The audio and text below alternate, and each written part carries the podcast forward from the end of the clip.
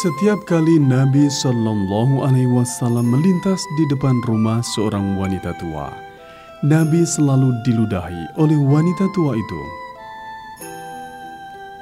Suatu hari, saat Nabi Shallallahu Alaihi Wasallam melewati rumah wanita tua itu, beliau tidak bertemu dengannya. Karena penasaran, beliau pun bertanya kepada seseorang wanita tua itu,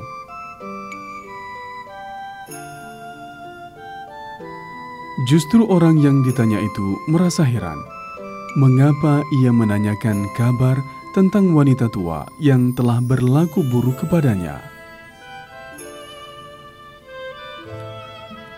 Setelah itu, Nabi mendapatkan jawaban bahwa wanita tua yang biasa meludahinya itu ternyata sedang jatuh sakit. Bukannya bergembira, justru beliau memutuskan untuk menjenguknya. Wanita tua itu tidak menyangka jika Nabi mau menjenguknya.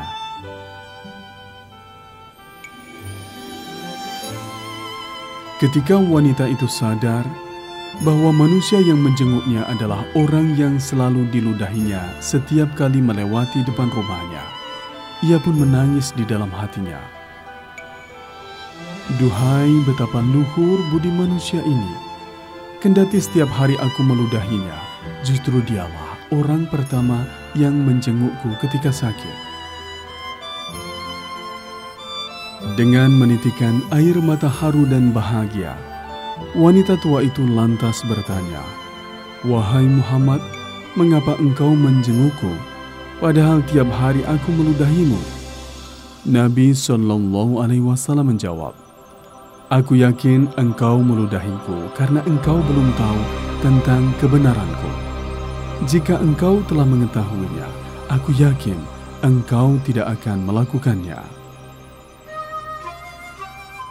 Mendengar jawaban bijak dari Nabi, wanita tua itu pun menangis dalam hatinya. Dadanya sesak, tenggorokannya terasa tersekat.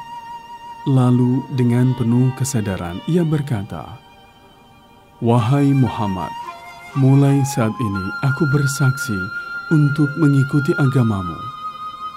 Lantas wanita tua itu mengikrarkan dua kalimat syahadat. Aku bersaksi bahwa tiada Tuhan selain Allah dan aku bersaksi bahwa Muhammad adalah utusan Allah.